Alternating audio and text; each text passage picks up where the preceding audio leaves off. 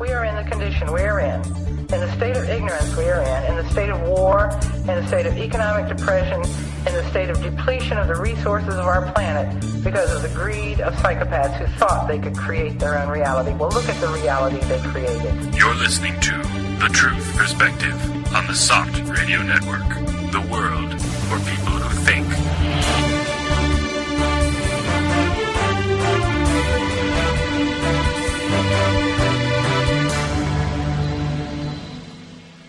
Hello, everyone. Welcome back to the Truth Perspective. It's August 7th, 2016.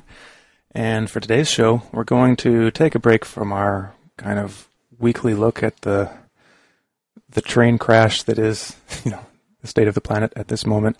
We may get into some of the current events at the end of the show, but we decided to turn to one of our favorite topics, the strange, the weird, and the paranormal. So we all recently reread the Mothman Prophecies by John Keel, so we thought we'd talk about that. And also, we'll get into some other topics relating to that, like the recent revival of The X Files, those six episodes that came out several months ago. But first, we're going to talk about John Keel. Um, for those who listen to the show but may not be familiar with um, these topics, John Keel came up recently when we interviewed David Jacobs about his his book Walking Among Us and we brought up Keel and and Jacobs kind of dismissed him as kind of a crank. Um, he wasn't really reliable. Um, we think that he was that Jacobs was kind of maybe missed the ball on that one a bit, um, as you'll see from our discussion. So just a bit about John Keel. He was um, just originally a writer from a very early age. I believe he was 14 when he started writing. When he decided he wanted to be a writer, wanted to be a writer as his profession. So he started writing his own kind of his own journal, um, his own science fiction fanzine, um, and he wrote a column called "Scraping the Keel" for the Perry Herald when he was 14. From there, he um, he eventually joined the military, and when he was discharged, he spent a year or two traveling around the Middle East and South Asia, uh, investigating and just getting an idea for the culture and looking at all the weird things that were going on there he wrote a book about his experiences called Jadoo in 1957. And after that, in 1966, so when he was 36 years old, he was commissioned to write an article on UFOs for Playboy magazine. And while that piece was never published, he kind of got the got the infection, the UFO infection, the bug, the bug, and um, kind of didn't stop after that. So in 1966, he started investigating in depth all of these, well, just UFOs to start out with, and then went from there. And that those experiences from and those investigations from 1966 and 67, he writes about in the Mothman prophecies. So he actually wrote about five books on the topic. First was Operation Trojan Horse and a kind of companion volume called Strange Creatures from Space and Time in 1970. And then in 75, I believe it was, yeah, he, he published another kind of two books that were companion volumes Mothman Prophecies and The Eighth Tower. In between, he wrote Our Haunted Planet. And pretty much all of these books are great. I mean, you read them today and you realize just how far ahead of his time John Keel really was. And for those bibliophiles out there who just, you know, love books and love reading, and as a benefit, you know, if you happen to love John Keel, recently in the past three years, um, a guy, Andy Colvin, has been publishing almost all of John Keel's articles that he wrote for various different magazines and journals in the late 60s, 70s, 80s, pretty much his entire his entire life after he started getting involved in researching UFOs, and so those have been published in nine volumes, and um, great stuff in all of them. Um, so I'd recommend checking those out. Some of those titles are "Flying Saucer to the Center of Your Mind," um, "The Perspicacious Percipient," "The Passionate Percipient," um, a few others. One is a collection of his articles on Ma- on Mothman. So all those are available on Amazon if you want to check those out.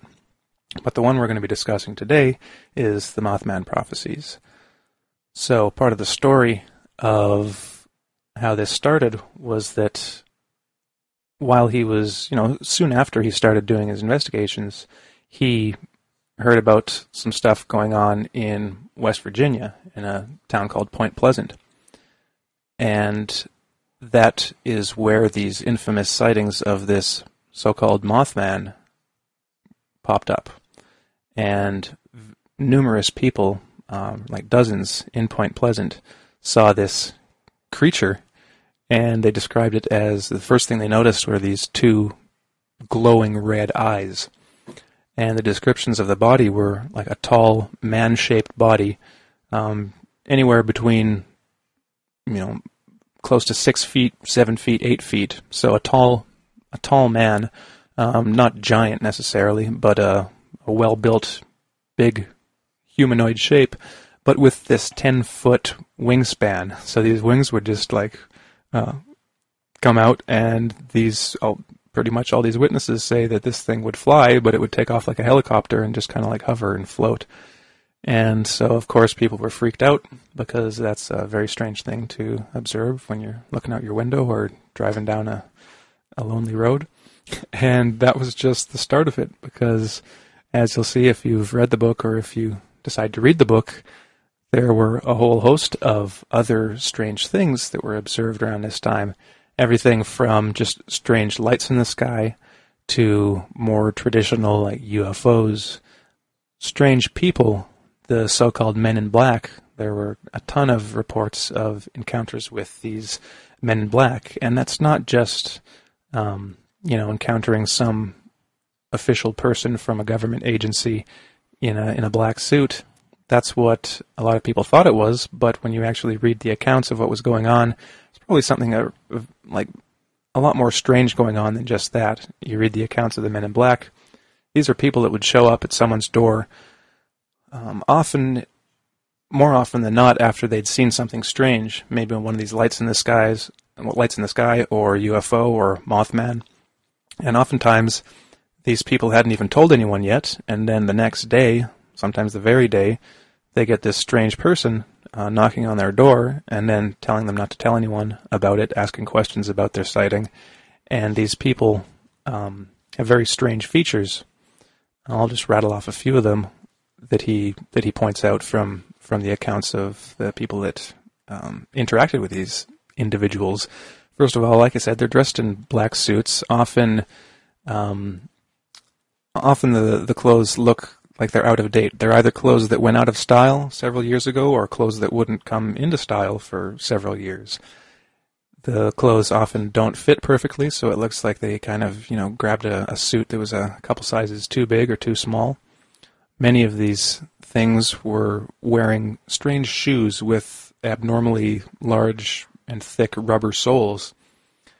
Um, strange descriptions of their hair. Sometimes they just had strange haircuts, like um, almost like you know you just a couple of them had like bowl haircuts where it looks like they just put a bowl on their head and then just cut their hair. I mean, some of us had those as kids, not me because I have curly hair, but I knew a few like that. and they're no comment. and their their speech patterns were very odd. They spoke as if they had memorized a script. They often had these strange sing-songy voices that were either like too high or too low they seemed unfamiliar with just very basic things about being human. Um, this one Men in Black encounter that he relates in the book, the the guy didn't know what Jello was and tried to drink it. Sometimes they have weird pills that they have to take. One t- um, in one case, there was this guy that came and his as the as the as the discussion, the conversation that the witness was having with him kind of went on. They um, the guy's face started getting redder and redder, and and then he decided, or I guess, is that the one where he said originally, in 15 minutes, I'm going to need a glass of water? In, yeah, 10 minutes. 10 minutes. So 10 minutes later, he had a glass of water and, and took this yellow pill and kind of, you know, got better after that.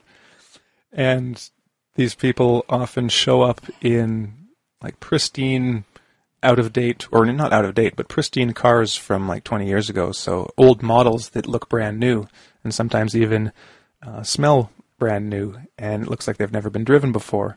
These people have been, will show up in um, out of the way farms or you know houses in, out in the county that can't be easily accessed, and it might be a rainy night and muddy, and yet these people show up on uh, the front doorstep of these houses, and there's no mud on their shoes. And sometimes they'll, you know, they'll leave, and you know, the the person will watch them leave, and then you know, turn away, and they just disappear, or they get in these fancy cars that are, um, you know, 20 years old and drive away and just kind of disappear.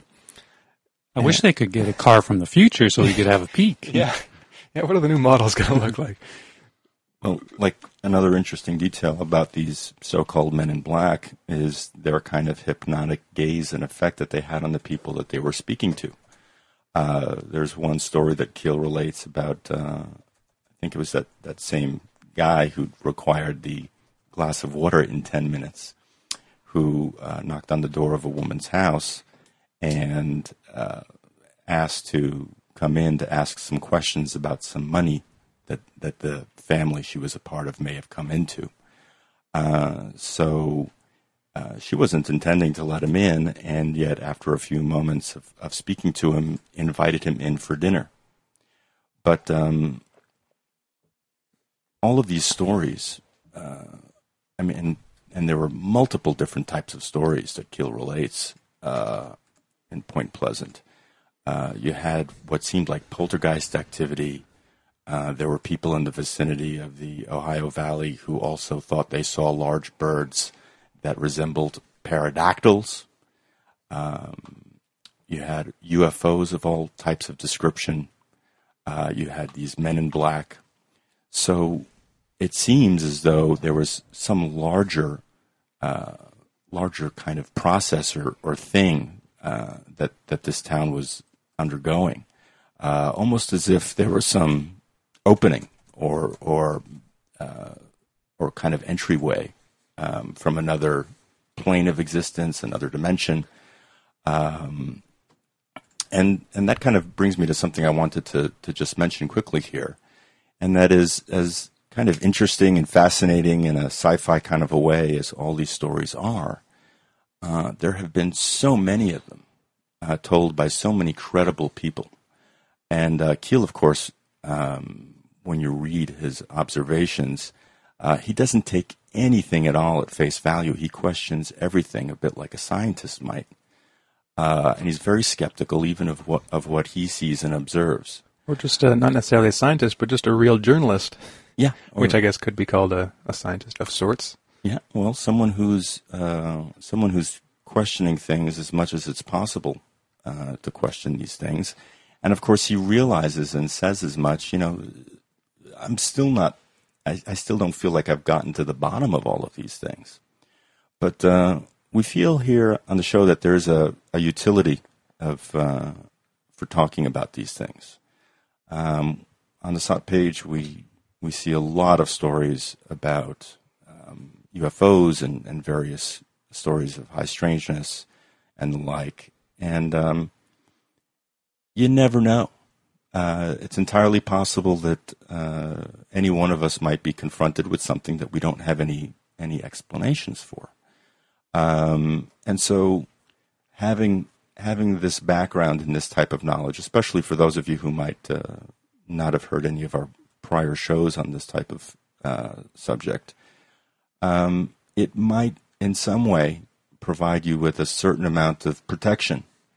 Um, at the very least, you might be a little less afraid if you see something that is fear-inducing, because you know you read some of these stories, and and people were absolutely terrified, uh, and rightfully so. I, they had nothing in their experience or nothing that they've ever read before or heard about that prepared them uh, to to see the things that they were seeing. So um, yeah, and we just uh, highly recommend reading the book and uh, and continuing to have an open mind about these types of subject matter. And I neglected to do this at the top of the show, but the voices that you've been hearing, you've been hearing some familiar voices uh, in the studio today. Joining us again after a hiatus, we have William Barbey. Hello, everyone. And I believe for the first time on the show, we have Javis Jackson. Howdy, everyone. And Elan Martin, of course. Hi, folks. And me, Harrison Koehli. One more thing on John Keel, um, because I mentioned that he has something of a reputation as being a you know, not very reliable. Um, I don't think that's true. I mean, I think, of course, it's possible in his articles sometimes he got some facts wrong or you know mixed up a town or two, but um, his reporting is good, and you you read his stuff, and uh, like he's actually he's not making this stuff up. And if you go to the the blog, um, a friend of his um, created uh, Doug Skinner created this blog www.johnkeel.com it's been up for like six years, and after John Keel died in 2009, um, Doug got a hold of um, his uh, John Keel's paper collection and correspondence, and so for years now he's been just up uploading and putting posts up with um, like Keel's original notes, investigations, letters, and so you can see some of the original stuff going on, including letters from Mary Hyre, who's one of the main um, personalities in Mothman Prophecies. She was the journalist um, for, I believe it was the the Point Pleasant Register was the newspaper, and she was kind of just this no nonsense um, journalist who you know knew everyone in the town, knew the history, and she got caught up in all this stuff as well. She had several encounters with Men in Black, and you've got her her letters to him and back and forth, and just to kind of see that these were real people. These things were really going on, and because I know that, um, you know, for people that haven't either experienced these things themselves or haven't actually looked into them, when you read a book like Mothman Prophecies, you might think, "Oh, this is just fiction," but it's not. These are real people, and they're describing the experiences that they've had. Now, as to the, the nature of those experiences, that's another question, and that is probably the big thing that John Keel gets into because he has some um, not necessarily well idiosyncratic, but unique perspectives, at least at the time, for what was really going on in his analysis of of all these different types of phenomena. And I think that's one of the things that that made him um, kind of a fringe guy, even in the field of something as fringe as ufology, is that first of all he focused on things that a lot of the you know, mainstream, if you can call them that, ufologists wouldn't even get into. Because if, if you're familiar with the history of, of UFOs and uh, people looking into them, um, you think back to the 60s and what was going on in the 60s. Well, the 50s and the 60s. There were kind of two camps, well, at least, but two big camps. And first, there were the kind of hardcore um, nuts and bolts people looking at UFOs, and they were pretty much just interested in sightings. so, sightings of the UFOs in the sky, you know, what they looked like, the kind of movements they made. Um, a guy like, um, you know, a great scientist like Jim McDonald, who who did some really good statistical and just scientific analyses of some of these cases to determine just the the very first thing that these are strange, unexplained occurrences. These that many of these sightings could not be explained by by your standard, you know, swamp gas or weather balloons. These were, this was something really strange going on. And a lot of the investigative bodies at the time, like NICAP and APRO, would focus on this. APRO, uh, which was run by Jim and Coral Lorenzen, got more into sightings of occupants. So this would be um, a, a sighting of a UFO that actually landed and had occupants. So the the maneuverers or the pilots of these craft coming out and into of into these craft, and even that was considered kind of fringe for uh, the 50s and the 60s.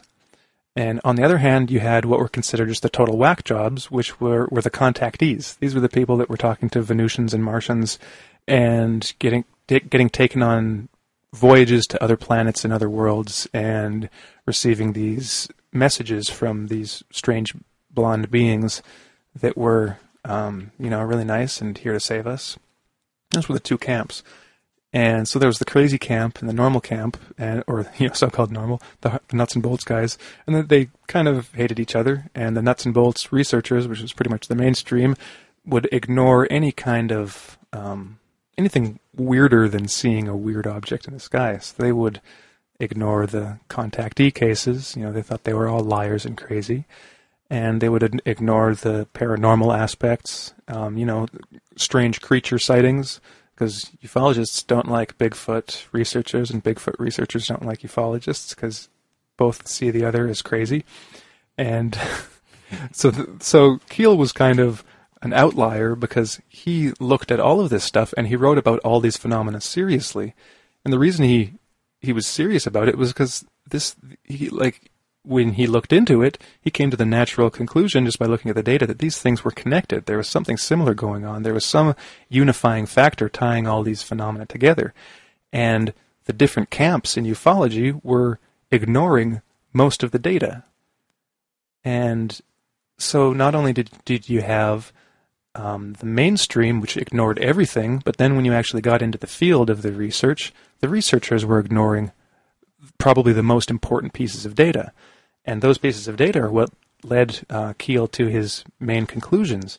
And that put him at odds with uh, the ufological community because he was a um, he strongly rejected the main hypothesis of the time, which is nowadays called the extraterrestrial hypothesis, being that these were beings traveling light years throughout the galaxy to get to our planet. Essentially, just if you flip it around, imagine that we get the, you know, humans gain the ability to travel to different worlds in our spaceships, and then we do so, we would be the, you know, the the aliens uh, in our UFOs. And if you just flip that picture again, that's the way that most researchers at the time saw the phenomena, and most today even see it. So th- these are just beings from other worlds traveling here. And Keel thought that was nonsense. And not only that it was nonsense, but that it was also part uh, of a deliberate, call it disinformation campaign by the intelligences behind these phenomena. And one of just one of the reasons that he came to these conclusions was a look through history and this would be like the history of folklore and mythology and fairy, so fairy culture or um, um, demonology, vampires, monsters, you know, all this stuff. And when you when you look at them and you take you kind of take away the the um, contingent cultural um, mask and you just look at the kind of what do you call it the essential features of these things, you'll see that despite having different um, different clothes on, throughout different cultures and different time periods, it seems to be that there is a similar phenomenon or the same phenomenon um, behind all of these different representations. Yeah, he seems to have been influenced from Charles Fort because mm-hmm. he mentions reading his books, and of course, you probably know that Charles Fort collected, apparently as a hobby, just news articles of high strangeness for over the past hundred years. And uh, I find that very interesting how he incorporates some of those same ideas into you know what he was reporting.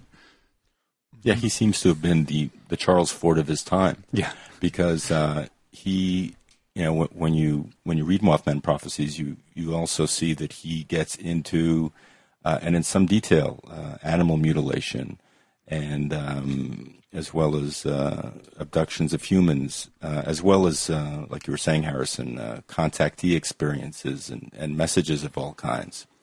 Um, but getting back to your point, um, so essentially, what what Keel I think was getting at was that uh, there is this kind of unseen uh, plane or or dimension um, that kind of exists outside of uh, 3D space and time in the ways that we think about it, and that these beings, whatever they are, um, kind of exists almost simultaneously with us, but uh, aren't always uh, brought to our awareness, um, which kind of makes a lot of sense in a certain way. Um, we we have been reading a lot on uh, on high strangeness and and the the idea that uh, you know aliens in particular may exist on this kind of hyperdimensional uh, plane, that i.e., you know, they exist outside of time and space, fits in very well with Keel's hypothesis. So uh, to to come back now to, to Keel's work and to to think about all the stuff that that we have been uh, researching on our forum um, is very interesting to me. Uh, there there is so much crossover, um, and of course, anytime you see that sort of thing, uh, certain ideas get uh, reinforced or or corroborated in a certain way, hopefully in a good way.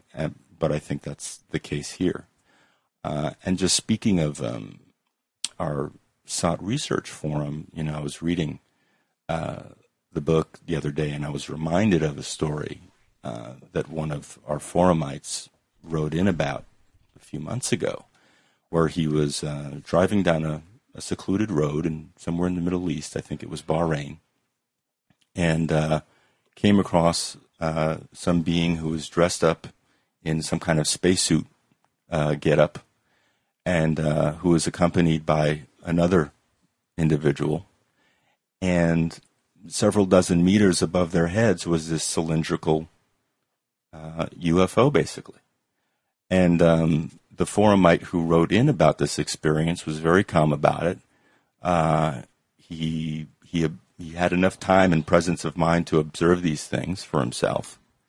Um, there's no reason to to question uh, well, there's always reason to question if something is what we think it is, but certainly, you know, he experienced something.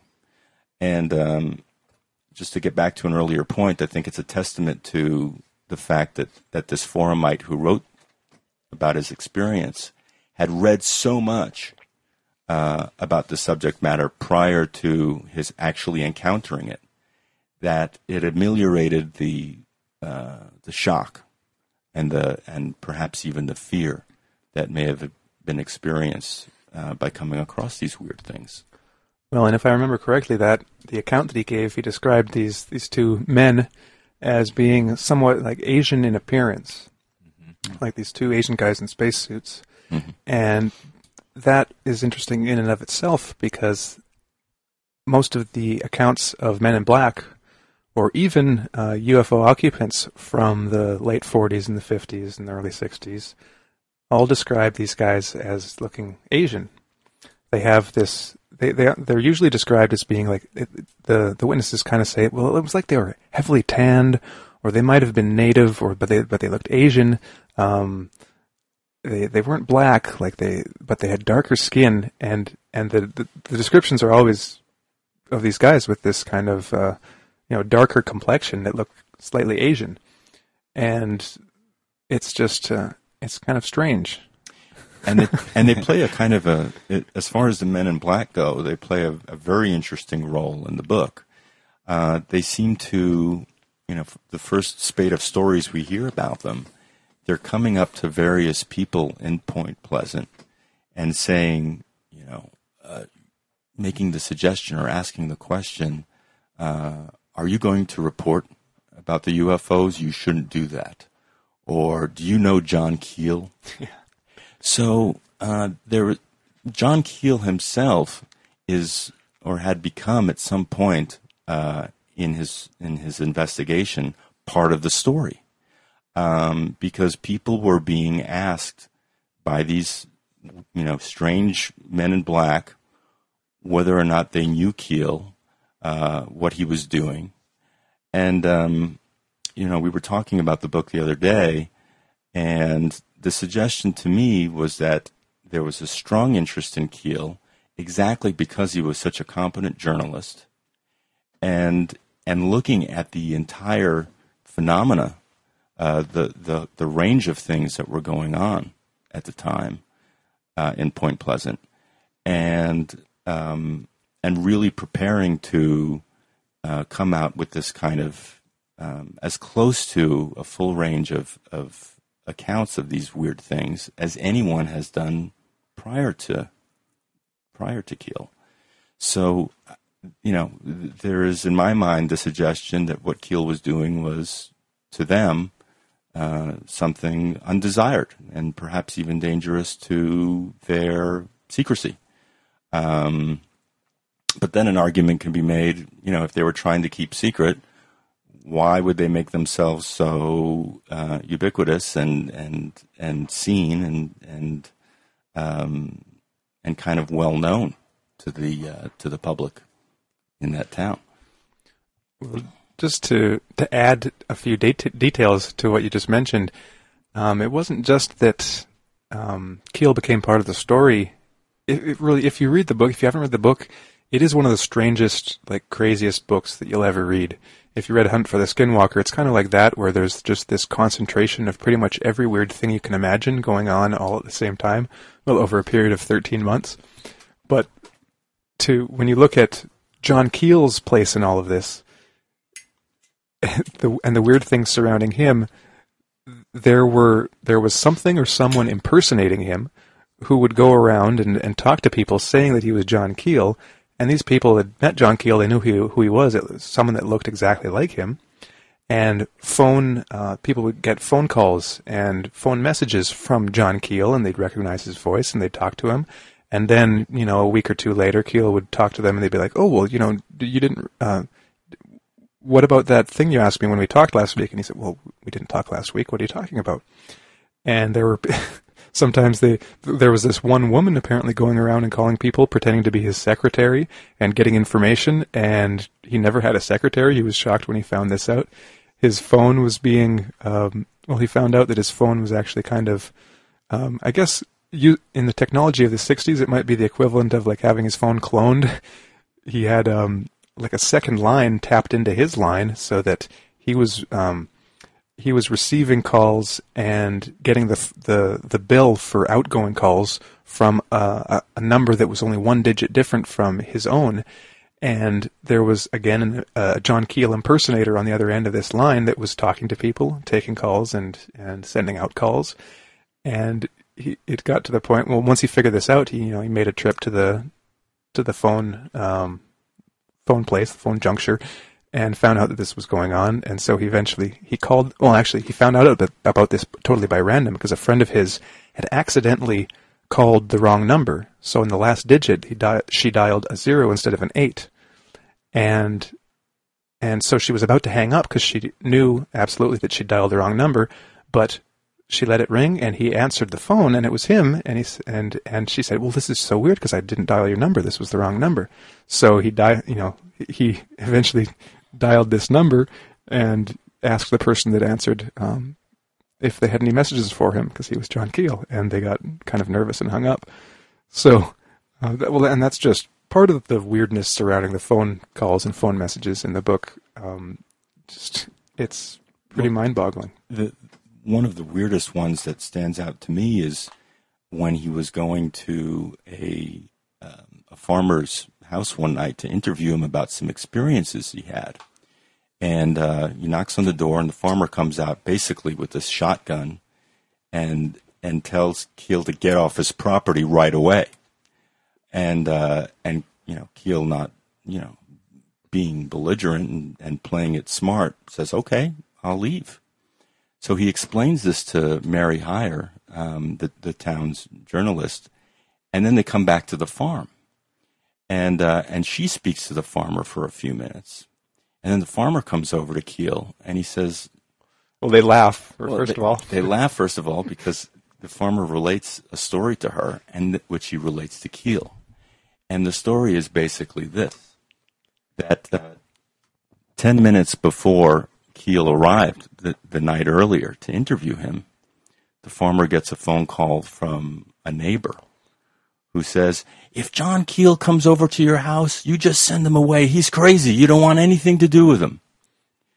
So uh, it was verified after that um, that the farmer who, who, the neighbor who called this farmer, uh, had never made that call.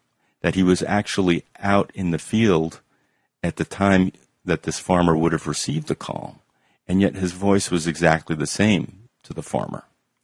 So uh, there there was some a kind of dangerous element involved in manipulating the uh, this farmer's perceptions of Keel to the extent that he threatened Keel with a shotgun, and uh, you know it could have gone very bad Um, so that was another one of those experiences that, that suggested to me that uh, they had an interest in kind of uh, putting the kibosh on the investigations that, that Keel was doing at the time. Yeah, that was one of the questions that the Men in Black kept asking some of these people. What what would John Keel feel if he were to stop writing about you know these supernatural experiences? I thought that was kind of interesting. It's like they were trying to get a feel for how he might react if you know they were successful to get him to stop. And I guess they didn't get the answers they wanted, so they tried these experiments of threatening his life just to shoo him away, you know, get him to to quit. Well, there, there. I mean, in the chat room, someone had mentioned the movie, and we just watched the movie too to kind of uh, just for fun, and they actually use that event and kind of fictionalize it a bit and change the elements um, as the opening part. Well, one of the one of the first scenes in the movie after the little introduction, but the the shotgun episode, and they kind of change it around a bit because in the movie, the guy, you know, Richard Gere, who plays John John Klein, um, a thinly veiled John Keel, um, arrives in Point Pleasant, and this guy lifts a shotgun at him when he first, um, you know, appears at his doorway because his car is broken down. And in the film, it's because this guy says that John Keel had been showing up every night, you know, for the past two nights at two in the morning, and he tells him to go away. And this is the third night that it's happened. So they kind of combined a few elements from the book to make that scene. And just incidentally, um, John Keel was alive when they made the movie in 2002, and he was very happy that Richard Gere was playing him because, as he as he put it, Richard Richard Gere was a John Keel lookalike. so, and for anyone who's seen John Keel, I mean, if you look at the pictures, they look nothing alike. So uh, that just shows John Keel's sense of humor. But just speaking about the movie a bit, um, I'd seen the movie probably pretty soon after it came out, um, you know, over 15 or almost 15 years ago. And it was kind of scary at the time. and uh, I didn't really find it that scary this time. But um, at first, I thought that, you know, they didn't they didn't really. Well, of course, they didn't really put all the cool stuff from the book in it. But watching it the second time, I was surprised kind of at how much stuff they actually did put into it, or at least hint at. Because I mean, they don't have UFOs and lights in the sky and all that, but it's at least mentioned, um, you know, through dialogue that this stuff is going on. Um, so, I mean, I, I, didn't think it was a great movie, but I think that they they captured something of the book, you know, small elements. What'd you guys think of the movie? Uh, I thought it was a, I thought it was pretty interesting. I, I noticed it didn't really follow the book very well, but it did have a lot of the elements in there. Um, it was a fascinating Hollywood take on on the whole phenomenon, and and they did try and bring a lot of scary elements to make it almost like a horror film. Mm-hmm. Um, quick shots and mirrors and uh, spooky faces and the marks on the trees, the burn marks, and on the fender of the car of this miniature-looking Mothman. Mm-hmm. um, so it it was interesting. I mean, it was fun to watch, but uh, the the book is so way much better. yeah, my biggest disappointment was that they set the movie in the 90s or the 2000s, you know, when the movie was made. I thought it would have been much better as a period piece from the, from the yeah, 60s, but yeah. no, that's just me. Well, um, maybe what the film was going for was the, the kind of visceral experience of, of uh, interacting with these energies and entities and, and the mystery that's involved in uh, trying to piece together what, what's really occurring. Um, there's one scene uh, in the book where um, Mothman had been uh, sighted by four teenagers who were out for a drive one evening at, a, at an old uh, TNT site uh, in a kind of secluded area. And um, they had the wits scared out of them. So at a later time, uh, Keel drives up there.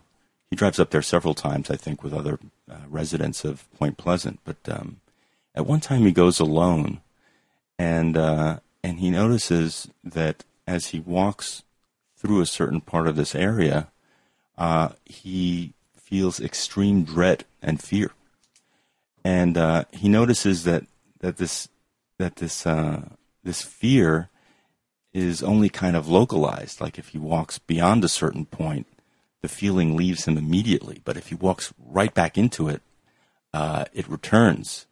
Um, so it's kind of funny because he he he dreads having to walk through it again to get to his car to get back to his hotel where he's staying, uh, and is kind of mulling over the idea of of staying on that other side of this kind of fear space for the night until morning. Um, but he uh, he kind of describes his thought process a little bit, and the idea that uh, like he knew rationally that there was this objective space that if he walked through, he'd feel these feelings, um, and would mentally prepare himself to go through it, uh, but but still dreaded it, and uh, I think it just spoke to his kind of um, the distance that that was required uh, of him and that he required of himself in order to investigate these things. Uh, always with a kind of a, a, little bit of a sense of humor, um, but also kind of un- unattached to uh, the. Um, I guess you'd say he was he was not paralyzed. He didn't allow himself to ever get paralyzed by what it was he was investigating. Well, I think that the, the sense of, well, his sense of humor always shows through, and I think one of the most important points that it shines through in the book is near the end, where it gets into the, the topic that is the title of the book, the prophecies, the Mothman prophecies, because one of the phenomena that he encountered as this went on was that the the individuals that he was talking to, he called them contactees. Now today we'd call them abductees. But these were men and women who uh, had encounters with these, you know, UFO occupants, and then started receiving messages from them, either in person or telepathically. And this is something that's uh, portrayed in the in the movie as well.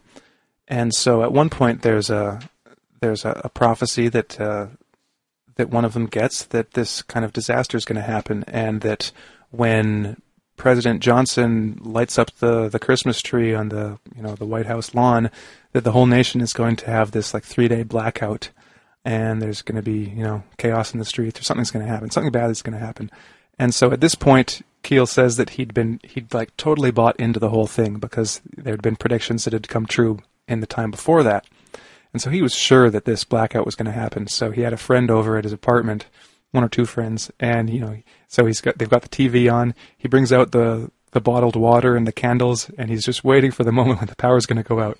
So they're watching, and Johnson lights up the the Christmas lights, and nothing happens, and he just kind of feels like an idiot.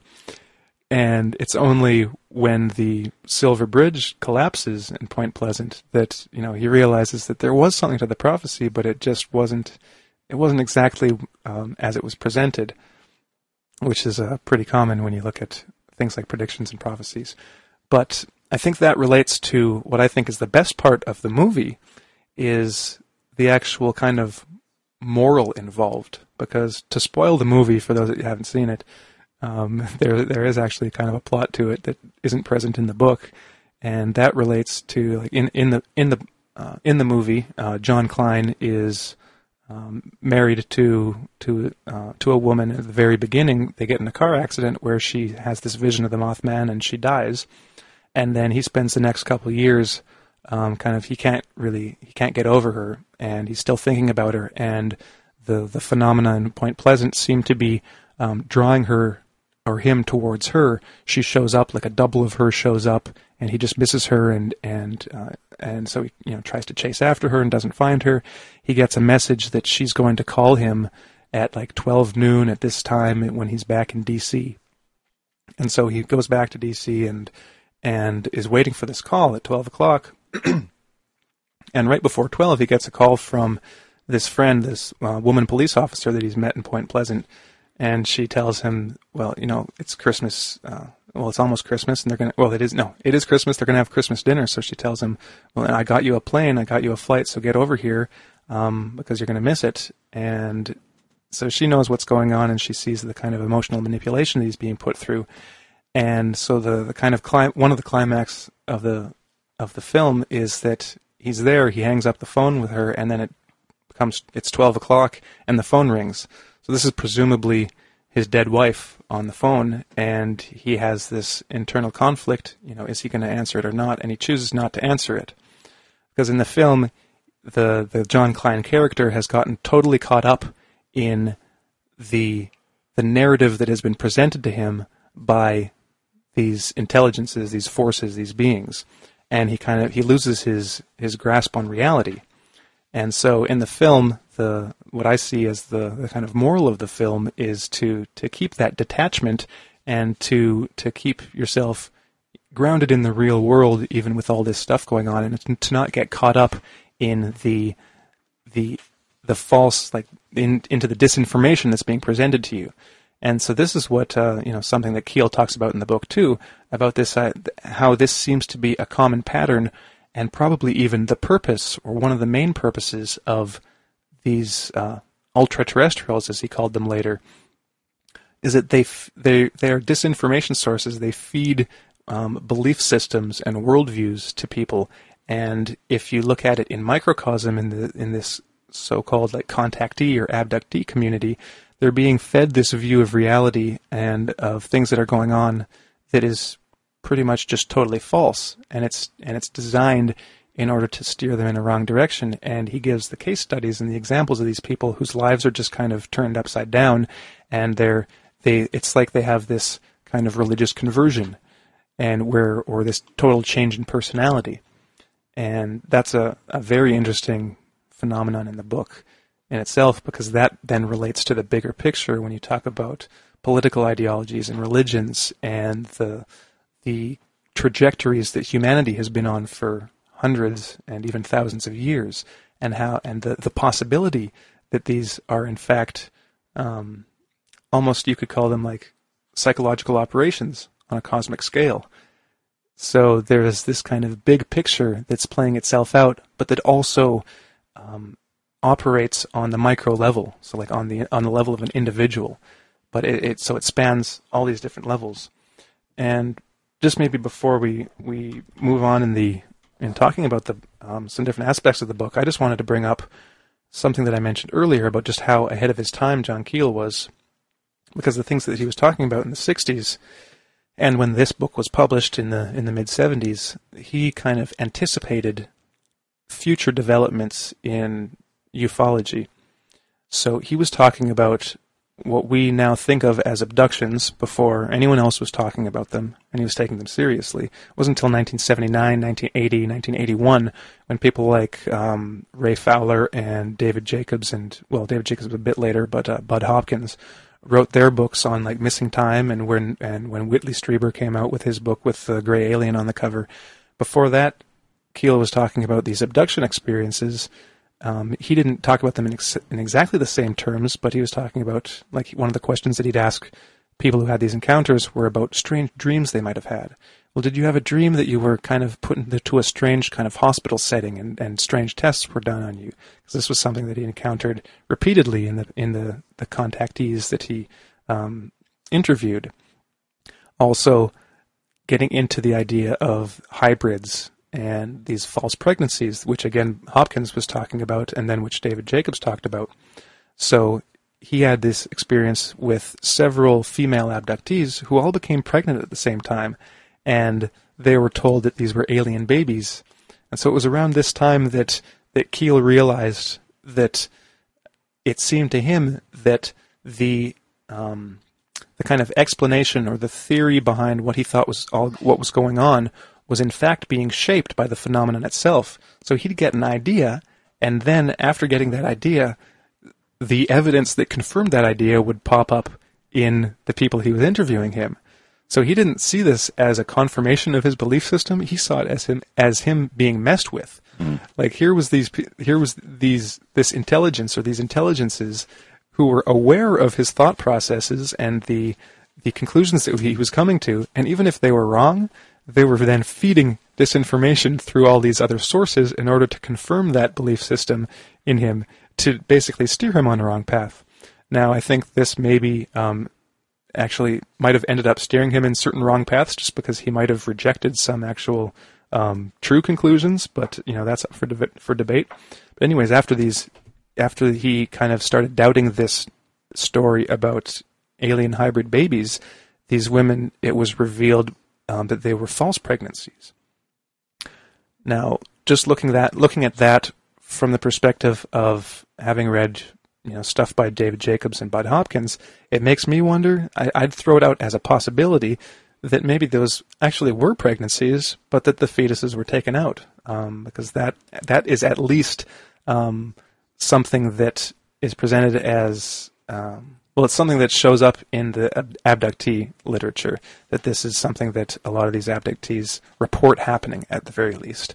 That they become pregnant and that they end up um, losing the baby, and the doctors say, you know, it's strange. It looks like must have been a false pregnancy because the baby's no longer in there, or um, you know, something like that. And then, that, of course, that gets into all the stuff that we talked about with Dave Jacobs about um, hybrids.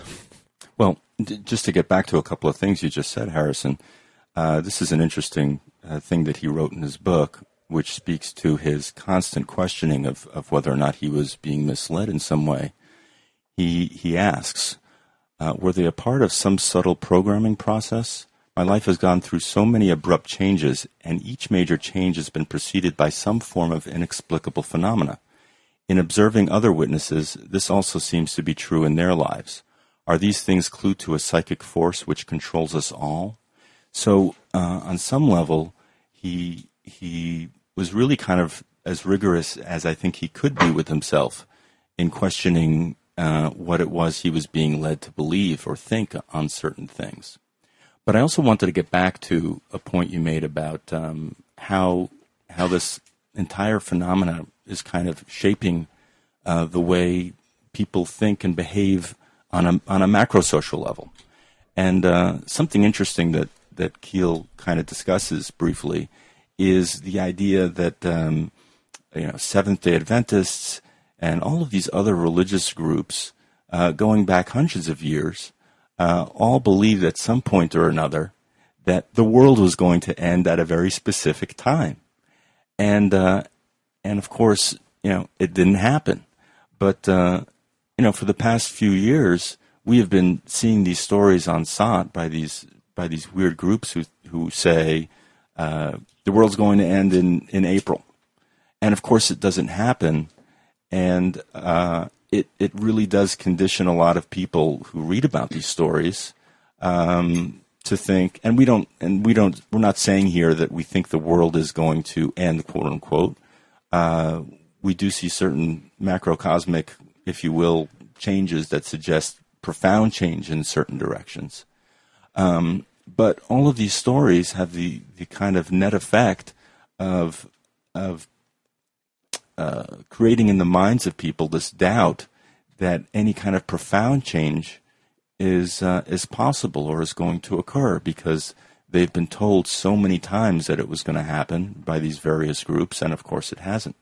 So, um, just another thing that he was looking at and able to observe back through many decades and even hundreds of years as as what might also be a kind of cosmic COINTELPRO or or psyops that's being uh, perpetrated on on societies and, and cultures of all different types for a very long time. So, a micro, a microcosmic, or the microcosm of that in the book, would you say would be the bridge incident, where it, you know, there wasn't a disaster mm-hmm. at twelve, but nevertheless, something did happen. Yeah. Yeah, it's a misdirection. Mm-hmm. A, a, misdirection or a or like was the uh, the whole bridge was the whole um, the whole kind of disaster was that from Miss Hyre's dream? Well, she'd had a no, she'd had a dream of um, being in the water or just of the water um, with the with the presence. Mm-hmm. And in the they kind of put that into the movie too, where she had a dream of going down in the water and drowning with all the presents. But uh, so it's not quite the same. But she did have this dream, and so after it happened, she said, "Oh well, that's you know my dream came true." But it was actually, um, I I think it was one of the the prophecies from Indrid Cold, who was the kind of weird alien or man in black um, person who was in contact with this guy Woody Derenberger, and um, and I, th- I think the con- the I mean, it was kind of like a vague prophecy, like something really bad is going to happen, and um, I can't remember how exactly it. Uh, yeah, on the on the Ohio River, that was the prophecy. Something bad's going to happen on the Ohio River, and so they thought it was going to be like maybe an explosion of this chemical plant, and uh, ended up being the bridge collapsing, and 38 people died. And speaking of, of microcosm and Indrid Cold, uh, this, this uh, either alien or Men in Black type being um, who was in contact with one of the the um, the residents there. Uh, I think at one point in the book, he this this person that he makes contact with is harassed by another man in black, mm-hmm. and uh, and Indrid Cold says, "You'll never be bothered by him again." And the following morning, uh, this resident that that Indrid Cold was in contacting receives the set of clothing that uh, that this other man in black supposedly wore, and as a sign to him that that uh, Indrid Cold was looking out for him and kind of seeking his safety, uh, which is kind of a, a, sick joke in a way and a, and a manipulation on the part of this of this being. So, um, you know, one element of this is is that these beings are kind of these cosmic tricksters who are uh, manipulating the minds and emotions of people uh, who have some kind of insight uh, into our psychology and thinking and what we respond and react to, and uh, and and playing this, and they play these kinds of savior figures uh, to to people uh, in order to get them on their side and to believe the things that they're being told and the way this plays out, and uh, you know, this, this, is a this is a very kind of common thing in in contactee community among some groups. You know, they're contacted by these beautiful six feet tall blonde individuals who who speak to them about uh, world peace and how disappointed they are in in Western society and and and that uh, they you know uh, humanity has to get its act together, and um, but all of these messages are kind of tailor made and obvious, and and uh, speak to what most kind of normal people with conscience would be thinking anyway.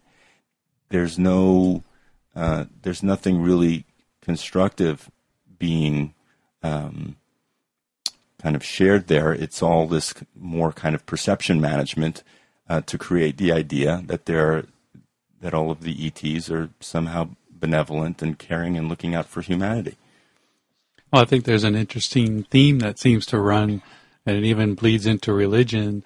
Um, oh my gosh, terrible things are going to happen on the earth. You know, humans aren't taking care of the earth properly. But don't worry, we're going to be here to save the earth right at the nick of time. And I mean, you even see that in the Bible and stuff like that. so it keeps people afraid, but it also keeps them from questioning anything or questioning themselves because, oh, everything's going to be taken care of. Don't worry, but be scared because things are going to happen. be scared, but chill out because we got this. yeah. uh, okay. Well, I, I once went to one of these contactee groups a while back, and, and the speaker was saying, you know, we, we believe the Anunnaki Semjazi uh, third reticulan beings are preparing for evac, you know, when, when the time is right. Exfiltration. yeah. And, uh, you know, it beggared belief. Uh, not that there, are, and we're not saying that there aren't benevolent beings out there. That's not what we're saying at all. But, but that the the message that, that's being communicated by the very sophisticated guys who want to twist our perceptions uh, is that all of them are looking out for us, and uh, they're pretty devious in the ways that they do it. Well, one one interesting thing that I'd forgotten about that uh, kind of struck me while reading the book the second time was coming to Keel's um, like the the theory he was working with at the time that pretty much all of the kind of visual representations of what these people were seeing were um, like hallucinatory in nature. He was hypothesizing that at this time that the the kind of typical contactee experience would be you you um, first see this flashing or bright light, and that that was basically like a hypnotic opener and then that everything that the person experienced after that was basically kind of like an induced hallucination. That they weren't actually necessarily seeing these UFOs or these Mothmen or, or aliens or whatever. That it was um, it was kind of like well, it was like an induced hallucination. And so he kind of played with this idea in different ways and to try to account for as much of the phenomena as possible. And so he got to the idea of these phone calls, for example, the, um, and the, and not just phone calls, but strange mail too, because he he'd have experiences of his mail being messed with, or you know, people sending um, forged letters from him, or or mailing strange messages from addresses that didn't exist. And so he was he'd hypothesized that um, uh, taking into account like this missing time that was that, that what was actually happening is that all these kind of contactees were basically being used as this network of kind of mind controlled agents that they that they would enter this hallucinatory or hypnotic state and then for that time that they don't remember what was going on they could then be used to write letters to him in you know block letters and mail them from non-existent addresses or um, make these strange phone calls and even uh, he'd even have phone calls with these alleged um, alien beings. Like this one time he was on the phone with Woody, and Woody said, "Oh well, Indrid Cold is here in the room with me."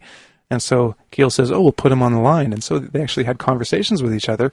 But you know, Keel wasn't an idiot, and he was he wasn't um, um, he also you know he didn't take anything at face value so he yeah he realized he was talking to someone with a different voice but he even then he wasn't sure what was going on. Was this a real person in this house? Was was woody put into some hip, hypnotic state where he then um, spoke in someone else's voice? Because that happens under hypnosis. It happens in multiple personality disorder.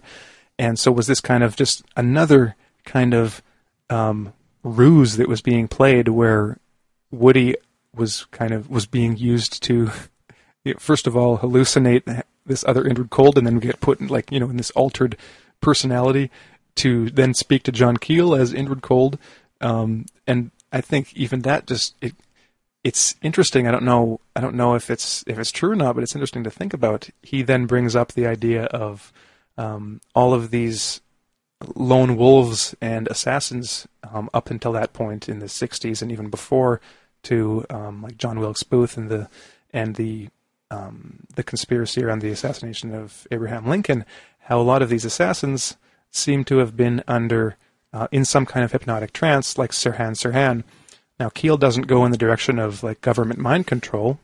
He, at this point at least, seems to have been saying that he thought it was possible that these people were um, slip into this hypnotic trance. Maybe you know from this cosmic force or whatever. Who knows what the source of it is? But then they're they're basically being controlled from this other level of reality and it just that adds up, that brings up just a, another terrifying possibility that humans can just be ter- switched on and off and used as these kind of puppets for um, for something really scary. And whether that is just a matter of our strict, you know, personal psychology, where people can just snap and do weird things that look very sinister when uh, you know looked at from the outside, or whether it is actually um, being done by some kind of outside agency. Um, you know, both are scary, but I think the, the second possibility is even more scary. Well, that, that that's kind of what we're talking about here. If uh, you know, uh, Keel had another very interesting uh, thing to say on on the subject of you know Western society and modern culture, and and mind you, this was back in the the late '60s. Uh, he said the psychedelic lights and flickering strobes, so popular with the youth culture in the 1960s, actually served to induce trances and produce quasi religious experiences, particularly when coupled with the mind numbing beat of hard rock music and hallucinogenic drugs. The euphoria of the big rock festivals was a direct product of this phenomena. Young people voluntarily and enthusiastically submitted themselves to a brainwashing process reprogramming themselves or being reprogrammed by an outside force, which, as the violence and social upsets of the period demonstrate, was not always benevolent. So, um, you know, here he is, I think, also at his best, kind of making these very astute observations just about, you know, society and culture in general and what he was seeing in the United States in the mid to late 60s, and kind of connecting it uh, in a in a very interesting way to how uh, it may be uh, a part of some much larger uh, control system. And um, you know we've we've had some articles up on SOTT about um, Laurel Canyon and how about the how the CIA has actually infiltrated the music business and, and steered it in this direction that he would seem to describe. Uh, not that we don't like rock music from the 60s or 70s, folks. It's a, it's a vital part of our DNA. But just to understand that some of it, at least, uh, the lyrics, the music, and, and, and whatever was whatever technology was used to create it, uh, has probably had some dumbing down effects on us.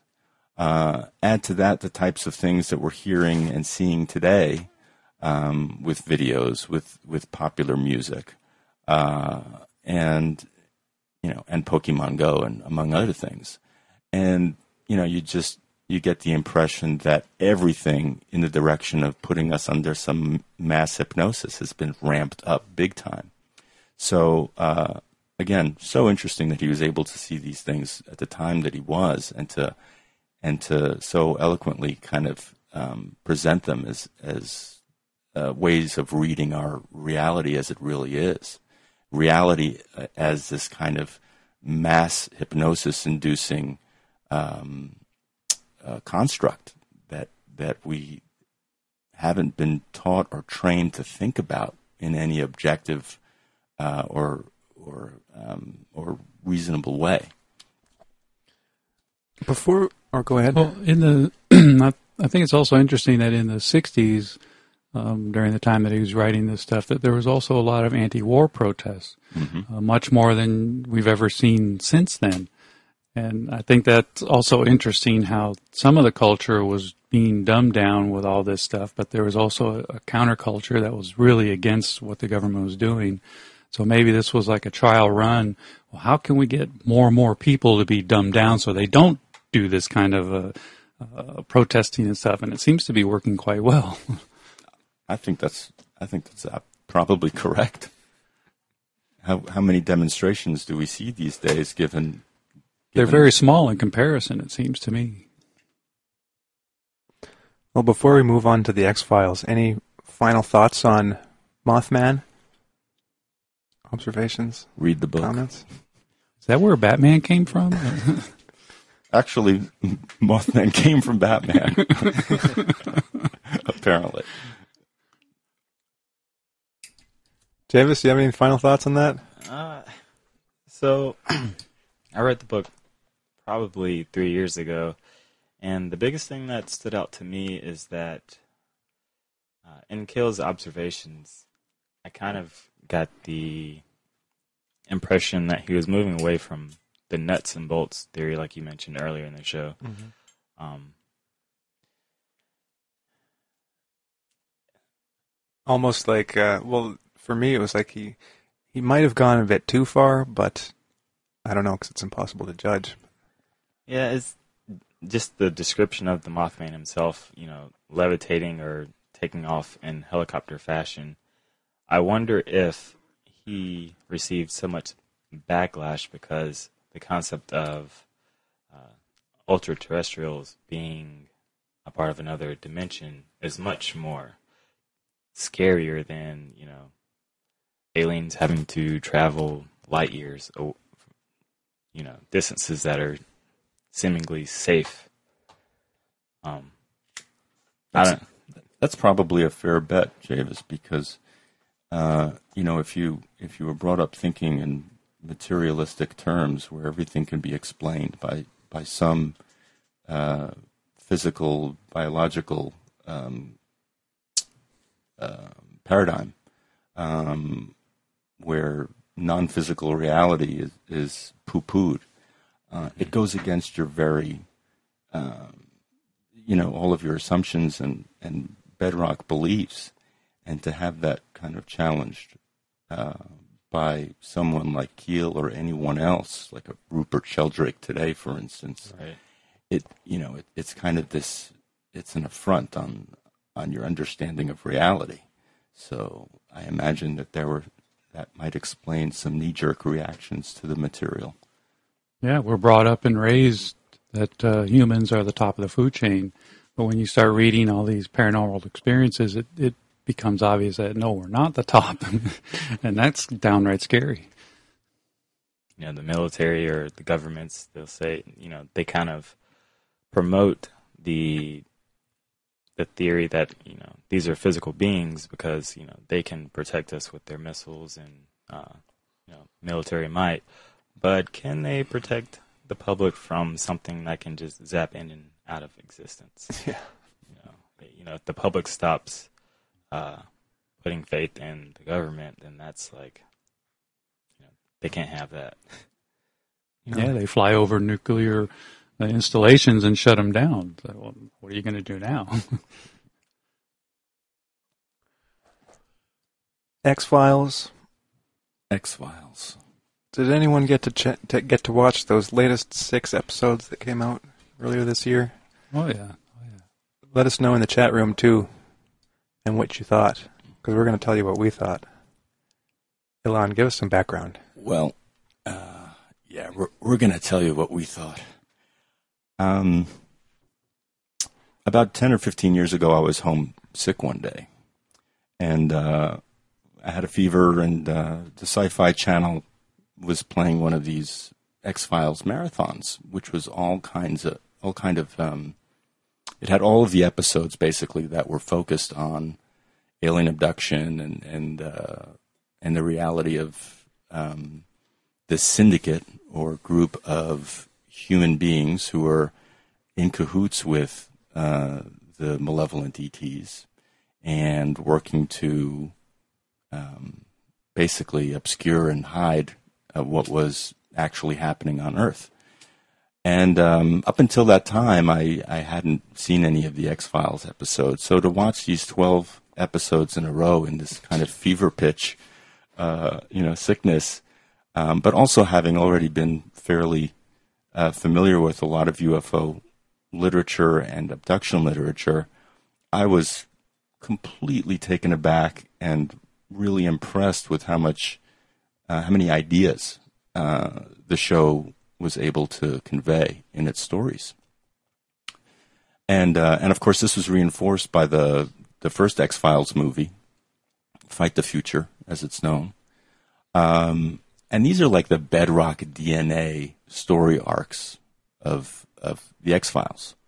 You know, if you ever speak to someone about or bring up the subject of alien abduction, uh, the first thing they might say is not "Have you read that latest David Jacobs book?" but "Oh, you mean like in the X Files?" It it has become that much a part of uh, pop culture's understanding of uh, what may be the reality of alien abduction. And so, you know, we, a few of us SOTT editors were watching the um, this new six part X Files uh, show that came out about, I think it was in January or February of, of this year, and um, and it it turned this entire story on its head, um, and basically, you know, having Mulder uh, come to the conclusion that it was the government all the time perpetrating these uh, these abductions. Uh, and not only was the, the government responsible for for all of these abductions, but it was the government that put it into the minds of people that it was the aliens' fault. Um, so after kind of resisting the urge of throwing something large and heavy at the television set, you know, I, I, I was wondering, along with a, a few of our editors here, what the what what did we just see here? Uh, this was a this was a major uh, change in the story that completely subverted whatever was valuable about the X Files to begin with, at least according to me.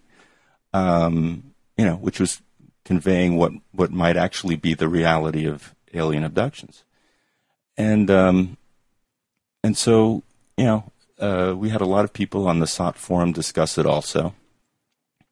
And uh, one of the conclusions that was uh, arrived at pretty firmly, and I agree, is that there's you know a certain thinking or a strain of, of thinking involved in the UFO community, particularly with a, a guy named Steven Greer of the Disclosure Project, who uh, has probably come across some information somewhere to suggest that a, that a fair amount of abductions are perpetrated by elements of a secret government or, or military factions in, in the U.S. and elsewhere.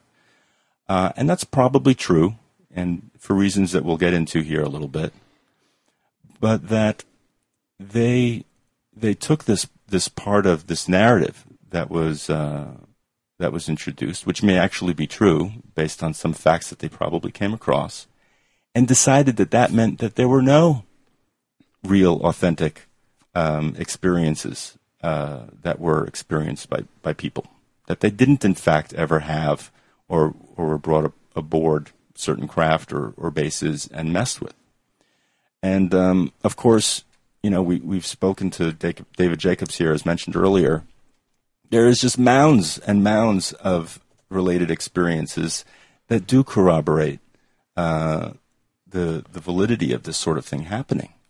Um, missing time, uh, kind of a emotional and psychological distress when when not being able to recall missing time, um, physical symptoms, uh, weird paranormal activity accompanied by um, the comings and goings of, of uh, saucer-like craft and other types of craft. Uh, just a just a, a, mound of of evidence. Um, so, yeah, I, I, can just leave it from there for for comments, and there's certainly some more to discuss in that direction too. Well, first, just my thoughts on X Files in general, because I love the X Files. I mean, I was I was pretty young when I started watching it, and I'd watch it with my whole family. Well, I think all of us would watch it and pretty regularly. And so it was funny because it was it was fun because it was scary and also kind of imbued me with that um, that whole paranoid um, kind of mood and it was just a it was just a great show just because it, it, captured that so well this you know conspiracy angle and secret government and crazy stuff going on it was just a great show i thought from that perspective and um, if looking back on it i think probably one of the biggest um, one of the biggest downsides to the show, or one of the things that I'd criticize about it nowadays. Um, prefacing that by saying I do realize it's just a show, and I don't really care, you know, what they talk about because it's just a, you know, it's a good, entertaining piece of uh, TV. Um, is that even the X Files kind of got bogged down in the kind of materialism of the whole phenomenon. Like, um, even if there's a lot of weird stuff that they show, and they show all kinds of um, different phenomena that are based in some kind of you know real reports or or history. Like they'd get into things like cattle mutilations and you know strange creature sightings and of course alien abduction. All these things that are that are talked about seriously by certain people that actually look into them. And this brought it to a wider wider audience. So I you know I commend the show for that. But the just the idea that you know all the aliens are are these like aliens like ETs and that's really all you kind of get from it. And there's this kind of um, they have you know some interesting superpowers and but there's you know viruses stored in underneath the the ice in Antarctica and the Arctic. And um, you know thousands of years ago these aliens crash landed and left their DNA and viruses and that's how we get this like black oil and whatever. I can't remember if I'm getting all the mythology right, but so that I'd say that was the downside of the the original X Files. But then, like you said, Elan and I agree, the the new six episodes kind of takes that downside, that you know con part of the show, and then just makes it even worse by saying not only is it all just materialistic, but there's nothing even really paranormal about it. It's all the it's all the uh, all the government.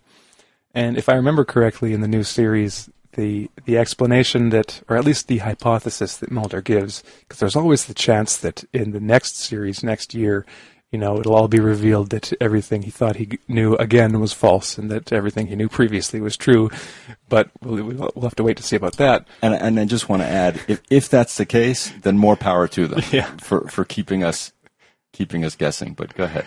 And And so, I, I, if I'm remembering correctly, the storyline is that, like, you know, several thousand years ago or something. Well, no, um, like in Roswell, for example, there was an alien crash, and so this this alien really crashed. But then the evil Air Force guys, you know, shot him and killed him, and it was this big tragedy because they killed this this poor little alien. And that everything since then has been a big government conspiracy. So there was a real alien, and these aliens were just out to help us because they realized, you know, we were going to destroy our planet, and they were just like, "Oh, you guys, you have to learn peace and love and get rid of your nuclear weapons." And then, so then the the government like killed this alien and then like weaponized his DNA or something. I can't remember exactly what happened, but so they they they they keep the reality of some kind of alien interaction, but they kind of limit it to this these few events and then make it one big just giant government conspiracy. So um, I just found that kind of disappointing, even just from a from an entertainment standpoint, where you know just make it all a government conspiracy. Well, that's kind of boring. Well, uh, the thing of it is that you know if if it wasn't bad enough that it took this direction and kind of you know misled a lot of folks who um, who might otherwise not be getting uh, any good information from the X Files. You know, you, you did have some serious uh, Space Brothers are our friends researchers out there who said, "See, the X Files says so," and they got it right. And and they would go on about how um, the, the, show was correct in, in taking on this new direction. Um, and just to get back to Steven Greer for a moment, uh, so uh, the the Disclosure Project has these very kind of noble aspirations, right? Um, they they want you know they have these disclosure witnesses, various military uh, people in private industry coming out uh, in this National Press Club um, conference to state what they've seen and what they know, uh, such that it is, and say that they would be willing to uh, you know, say it under oath, all in the kind of, um, all with the purpose of kind of compelling the U.S. government to come out with disclosure, with all the information it has on alien technology and interactions and et cetera, et cetera.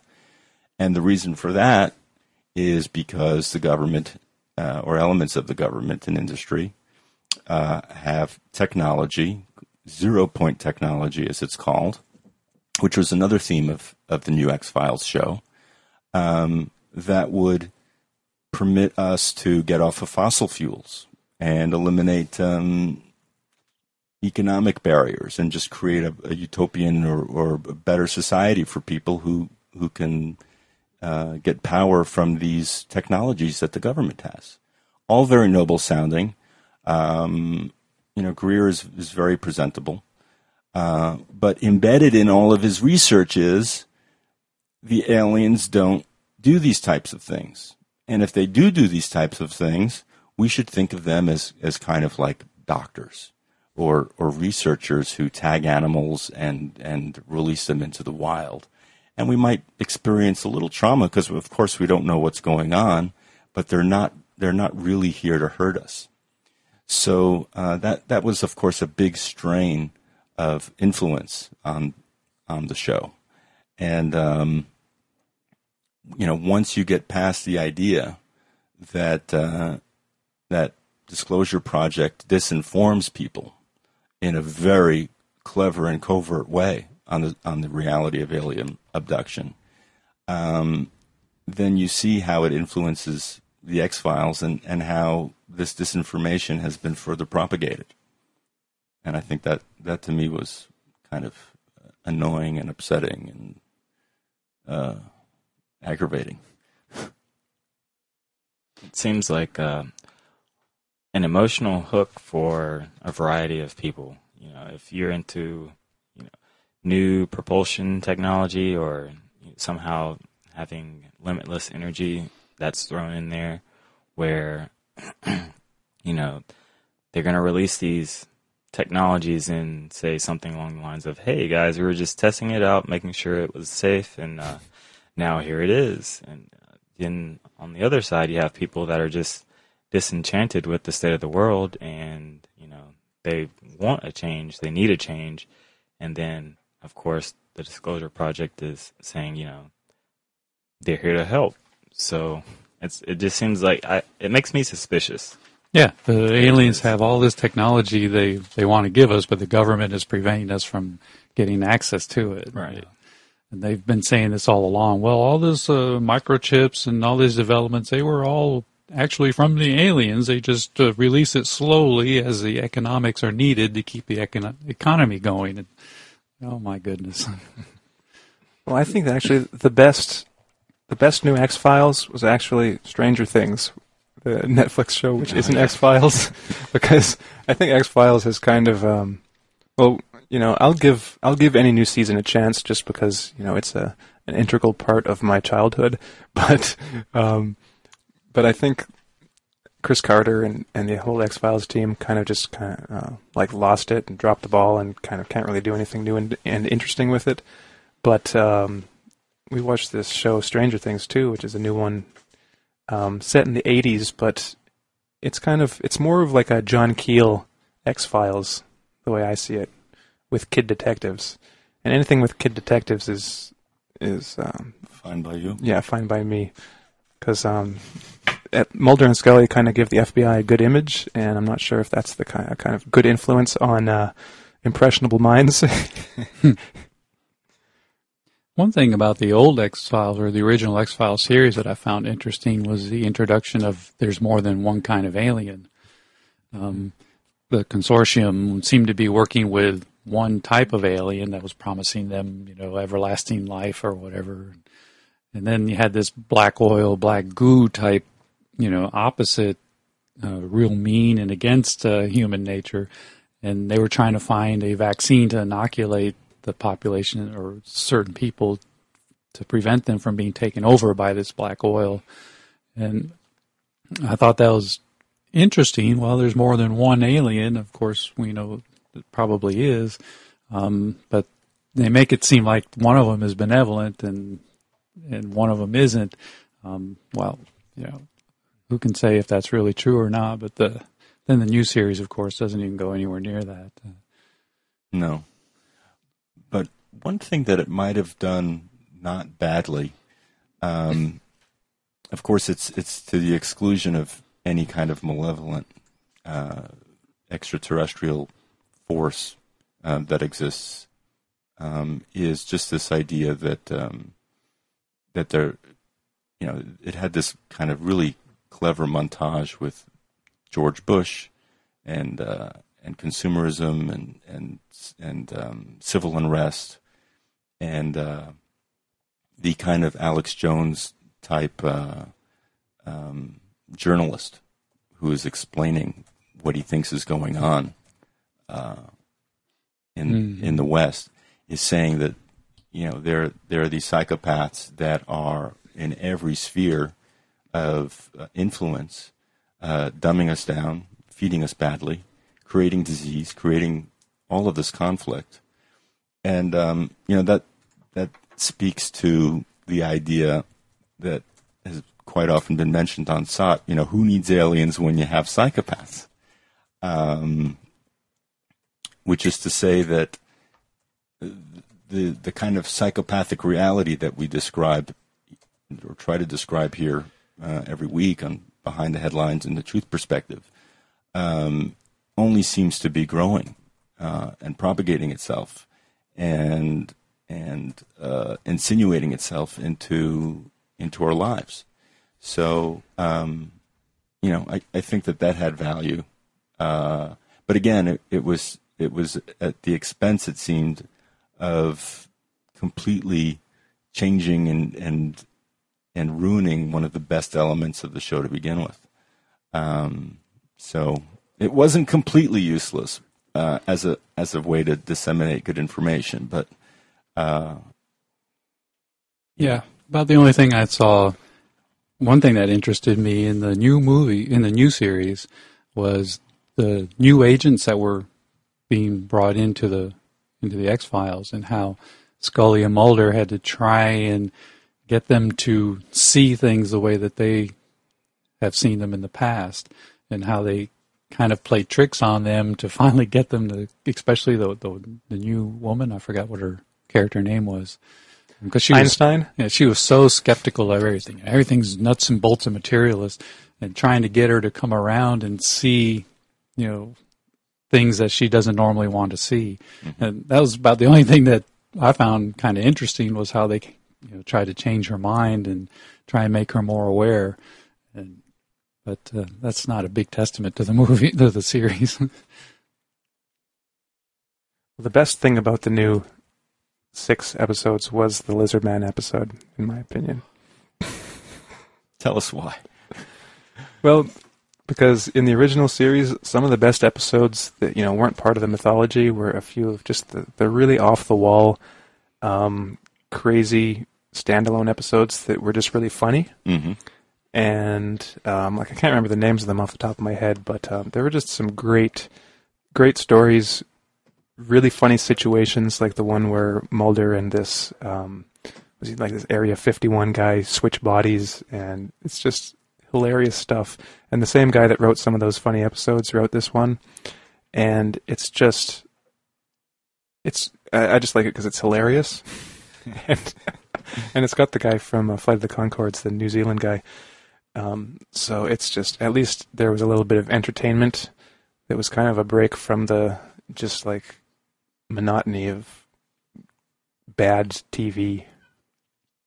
Well, what's interesting about that, I mean, it it was a really funny episode. You're right, but it also kind of plays on. Um, It's clever. it, it's very clever. It plays on everybody's uh, perceptions of lizard man aliens, uh, and that and reptilians are like the penultimate evil beings that we've uh, that we read about from time to time, who uh, in in various of the books oversee the Greys uh, in abduction processes.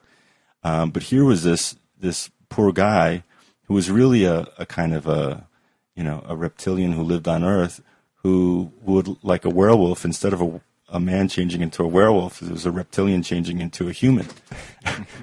And and living this kind of monstrous life as a human being you know getting addicted to porn and and uh and Getting a job. getting a job at a cell phone store and you know uh and drinking and and you know wrecking his room. And uh you know and the comment there i think is that we're we're kind of the the werewolves you know we're we're kind of you know the, the monsters and he had to bare his soul at a graveyard near Tombstone. Yeah, yeah. Hilarious. I'd, I'd I'd recommend just watching that one episode if you're not interested in watching the rest of them. Just watch that one. Anything else on the X Files? Or anything related? Any random thoughts? No? well, uh, I'll just um, throw this out there. Um, Brent couldn't make it on the show today to do a, a police state roundup.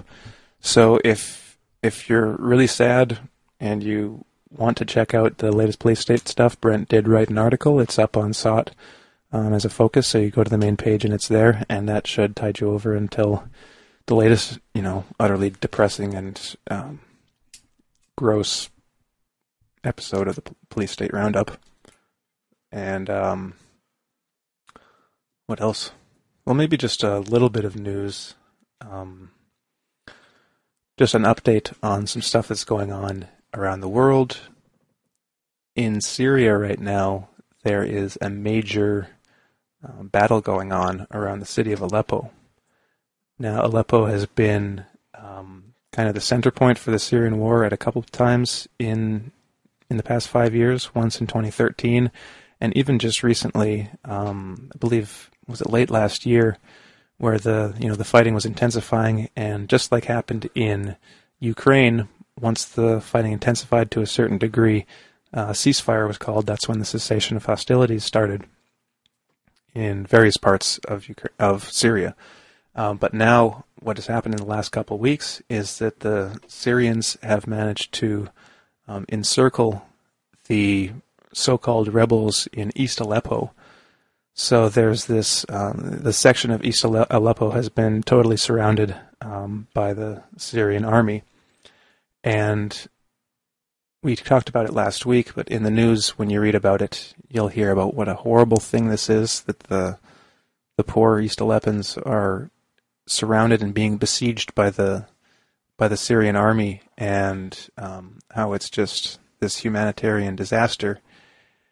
And what is astounding about the past week of news coverage has been just reading the total nonsense, like rot that has been coming out of the Western media. It has, like, I didn't think it could reach, you know, a, a level even lower than it has been for the past five years, but it has gone, like, depths lower, like exponentially lower, to the point where um, the so-called rebels again are trying to lift the siege by attacking from the west.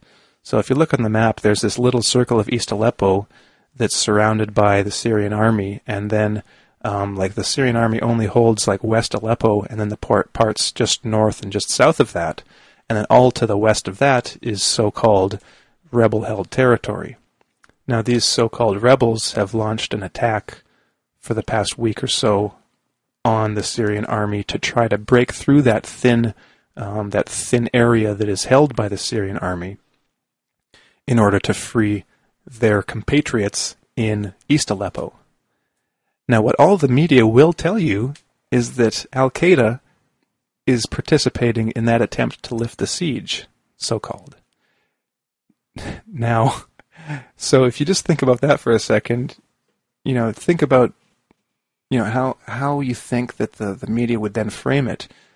Well, the way that they're framing it is that oh, this is great.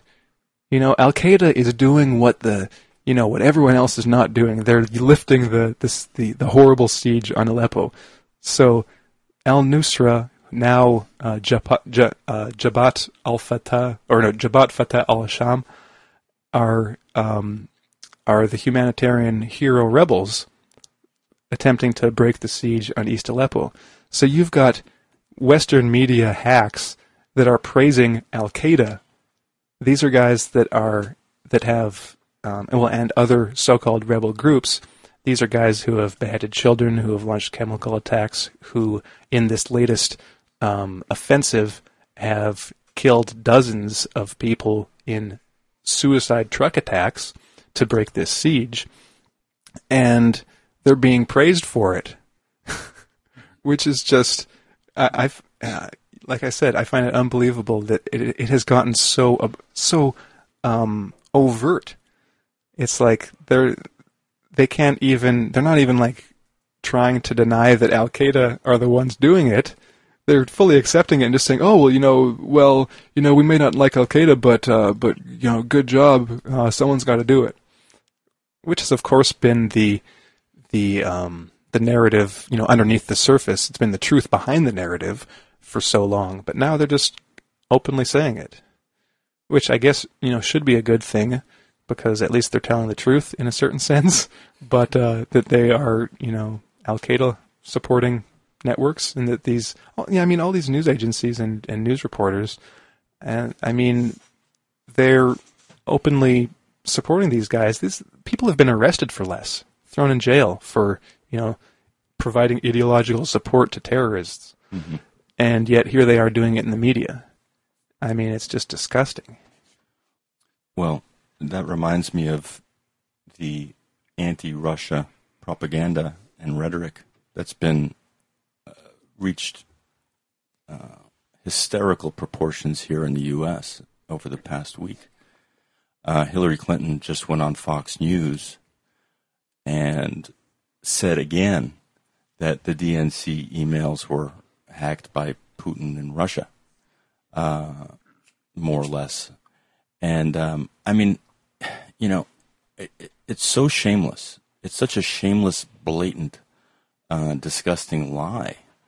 Um, I mean, you could, you know, out of desperation, uh, the DNC, you know, right at the beginning of the uh, Democratic Convention came out with this narrative to deflect from the fact that uh, that Clinton's crew and all of her cronies uh, in the in the uh, in the Democratic caucus uh, had basically stolen the election, the nomination from Bernie Sanders. But now she has the temerity, the gall, uh, the the what's the word? What what are some more dis- disgusting adjectives I could use here? Uh, to to continue this lie. Um, but really, what she's doing is she's she's sending another message to all of her uh, masters in the military-industrial complex, uh, and and into Wall Street, who stand to make more money from war, and that is, I'm your gal. Uh, I will say whatever is necessary uh, to justify in the minds of Americans and to prepare them for some all-out war with Russia. Uh, and uh, you know, you have uh, media outlets in, in the U.S. repeating these lies as, as though they're true, and then going off in all these these tangents and directions with the assumption that that uh, Russia was somehow involved in that uh, in that dissemination of emails, and um, it, it's just it's just totally disgusting. Uh, and there were a couple of other stories along these lines that we've carried this week on. Um, you know, there there are these uh, these think tanks and organizations like the Atlantic Council and um, and the and various others that are suggesting that Poland uh, come out and basically cyber attack um, Moscow's metro uh, subway system and St. Petersburg and sabotage RT, Russia Today, the media outlet, uh, as a kind of offensive measure. Um, I mean, this is this is uh, U.S. think tanks who are uh, supported and funded by uh, companies like Raytheon and uh, Northrop Grumman uh, and uh, Boeing and, and all of these other industries that build arms to come out and and push these countries in Eastern Europe and Western Europe into conflict with Russia as basically these the new the new kind of proxy uh, forces against Russia. Um, and all of this is leading to an instigation of conflict with Russia, and until Russia can't and won't stand for another provocation and respond in some way. And then the U.S. can just turn it around and say, look, Russian aggression, when in fact all they're trying to do uh, is, is keep the balance of military strategy uh, in check. So um, we're seeing something we're seeing something rather uh, incredibly horrifying going on here. Um, and uh, I don't think a week goes by that, that we don't hear something even more outrageous than the week before. Well, getting back a little bit on Aleppo, um, I found it interesting how Kerry was meeting Lavrov quite a few times this year, mm-hmm. and even with Putin. With Putin, um, and I kept wondering, well, they're meeting quite a bit, but they don't seem to be resolving anything. And, and I kept having the plan B in the back of my mind that, that Kerry had talked about. And so now I'm thinking this is a fruition of that is this battle for Aleppo. Um, they want Russia to be in a quagmire, but it's not working. In fact, some of the analysts are surprised. Well, we're surprised Russia is so successful and not stuck in some sort of quagmire. Um, and then it brought to mind how U.S. just went to Sirte, Libya, and started bombing, you know, mm-hmm. Islamic uh, State over there, as if to draw Russia's attention away from what's going on in Syria to say, "Hey, look, you know, now we're over here, and now we're over there," and and uh, there's even some commentators saying, "Well, you know, U.S. should have, uh, you know, gotten with Russia to help, you know, with the Libya situation and getting rid of terrorists, since apparently Russia is pretty successful at doing that." So it's just kind of uh, just watching all these chess pieces being moved around. I find it quite quite interesting. Yeah, and I think the the guy behind the Moon of Alabama blog made an interesting observation earlier this year. excuse me. Kerry had said something about August 1st being the deadline yeah, for initiating yeah. the you know political transition process in Syria, and gave some kind of like vague, veiled threat that you know if that came and passed, that you know new new tactic new tactics would new tactics would be used or something to that effect. And if you look at around August 1st and what's happened since then, well, what has happened since then?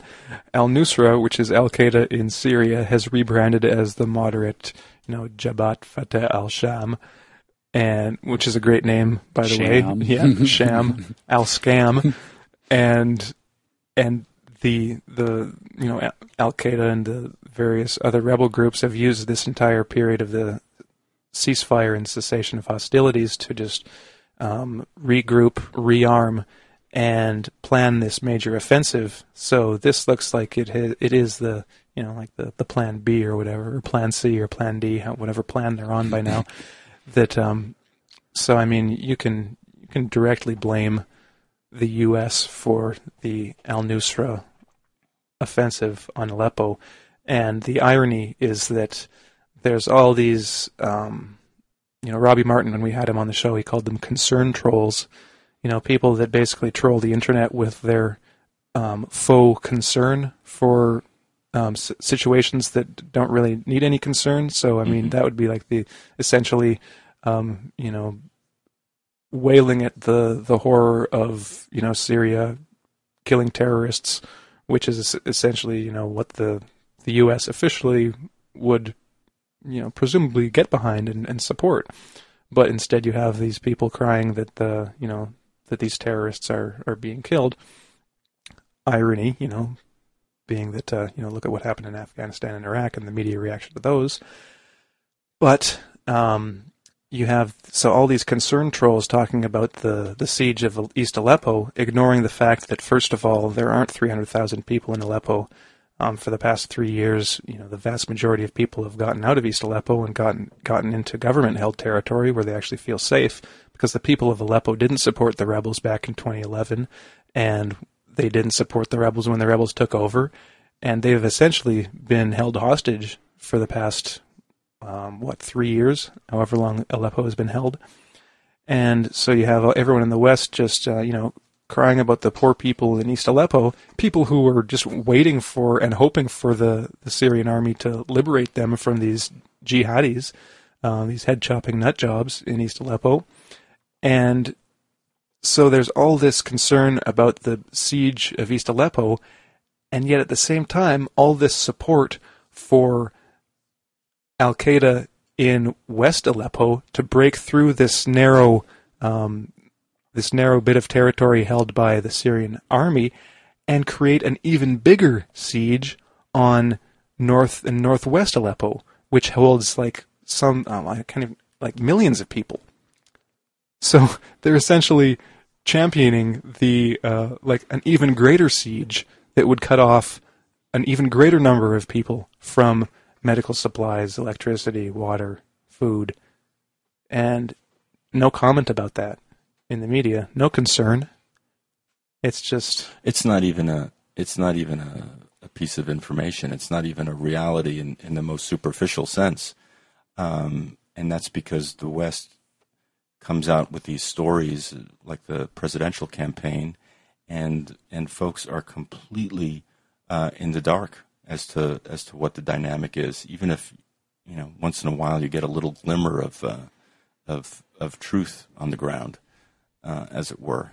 But um, I don't know. It, it it just seems as though uh, the the West strategy, you know, the days of the West strategy in Aleppo and Syria are, are coming close to an end. At least that's my hope. And I think by now, uh, the- Russians and Lavrov in particular, who you know you were saying was having all of those meetings with Kerry, William, um, they've got their number.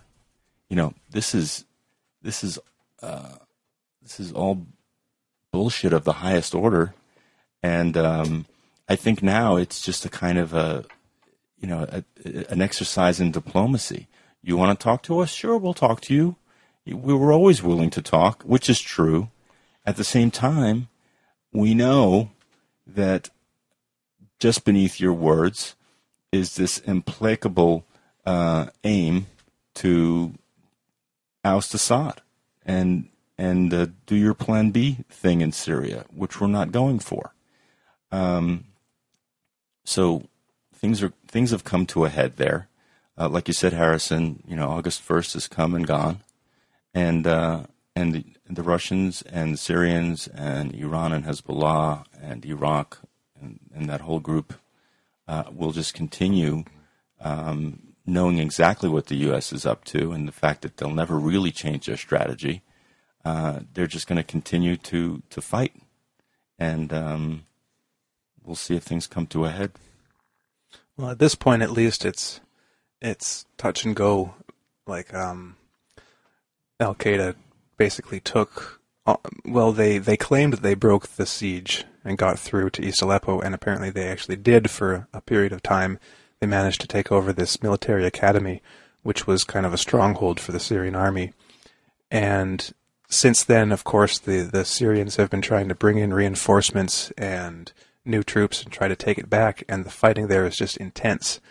And so it's it you know it's at least this battle you know Aleppo is pretty up in the air at this moment. It's uh you know a lot of people at the beginning were saying that it, it's just going to be um, you know pretty easy you know and the that the the Syrian army would pretty much just you know it would be a what's the word just a, a cakewalk basically but it's not because it looks like these that the this offensive has been planned for a while, and they've got just like thousands of of fighters pouring in from all these uh, rebel-held uh, territories in Syria.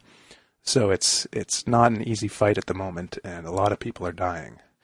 So um, I don't know. It's just yes. There, there, was a Russian helicopter that was downed a couple of weeks ago, mm-hmm. uh, probably because of these MANPADS, uh, which are kind of surface-to-air missiles that are U.S. manufactured, and somehow they still have a supply line of arms that's coming in from somewhere that's helping these guys. Well, I think.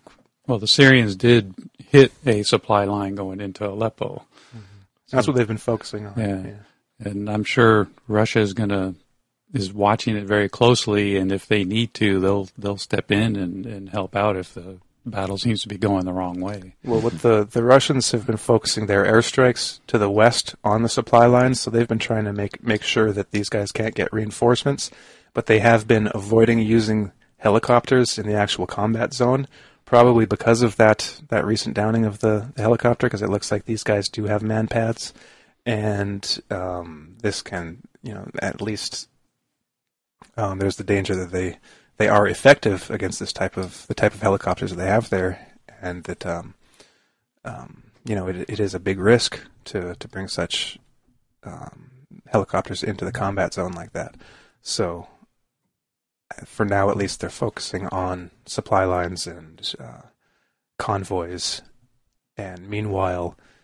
Um, there's rumors, at least, that I think more Iranians are are showing up. Hezbollah has has showed up in Aleppo to help out, but um, you know, like I said, it's just a, it's just a, a bloodbath right now going on, and so we'll just have to watch it and see, and you know, hope it doesn't last too long.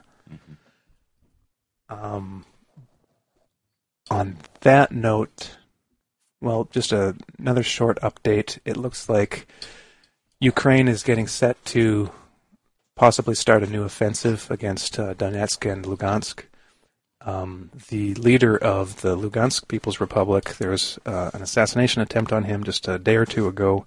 His car was uh, basically almost blown up by a, a landmine set up on a um, a telephone pole or a power pole um, on the side of the road, and I think I think two of the people he was with might have been killed. He's been injured, but they're saying that he's stable. Um, the uh, Zakharchenko and and um, some of the people in Donetsk government are saying that their intelligence says that Kiev is planning a, a new major offensive.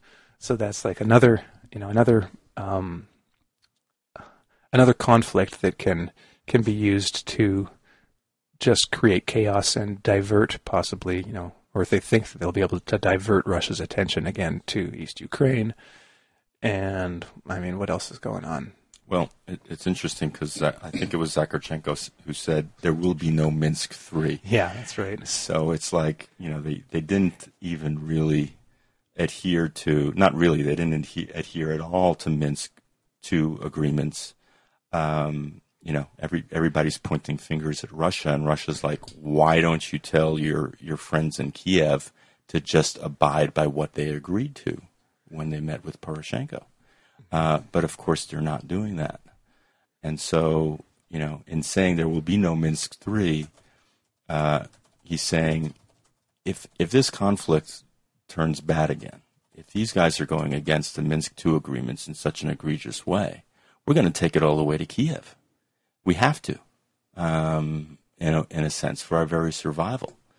And um, so, if Kiev does decide to do something very stupid very soon, uh, they they might be in for another um, whooping. Yeah, I think. And as a side note, uh, Ukraine's darling that was recently released from Russia. I forget what her name was. Savchenko. she's on a hunger strike now. Uh, she's against Kiev's policy on Donbass and wants them to just leave them alone.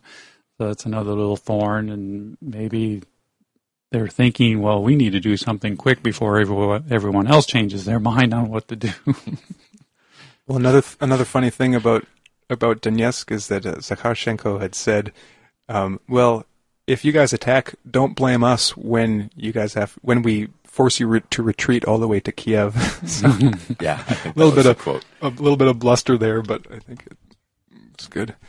And just two pieces of, of news really quick that I wanted to get out um, from the past couple of weeks. One is that this kind of landmark case in, in Canada, the the two um, the couple that was arrested uh, was it a couple of years ago for the their terror attack that got foiled in BC. Mm-hmm. Um, Graeme MacQueen talked about it when he was on the show.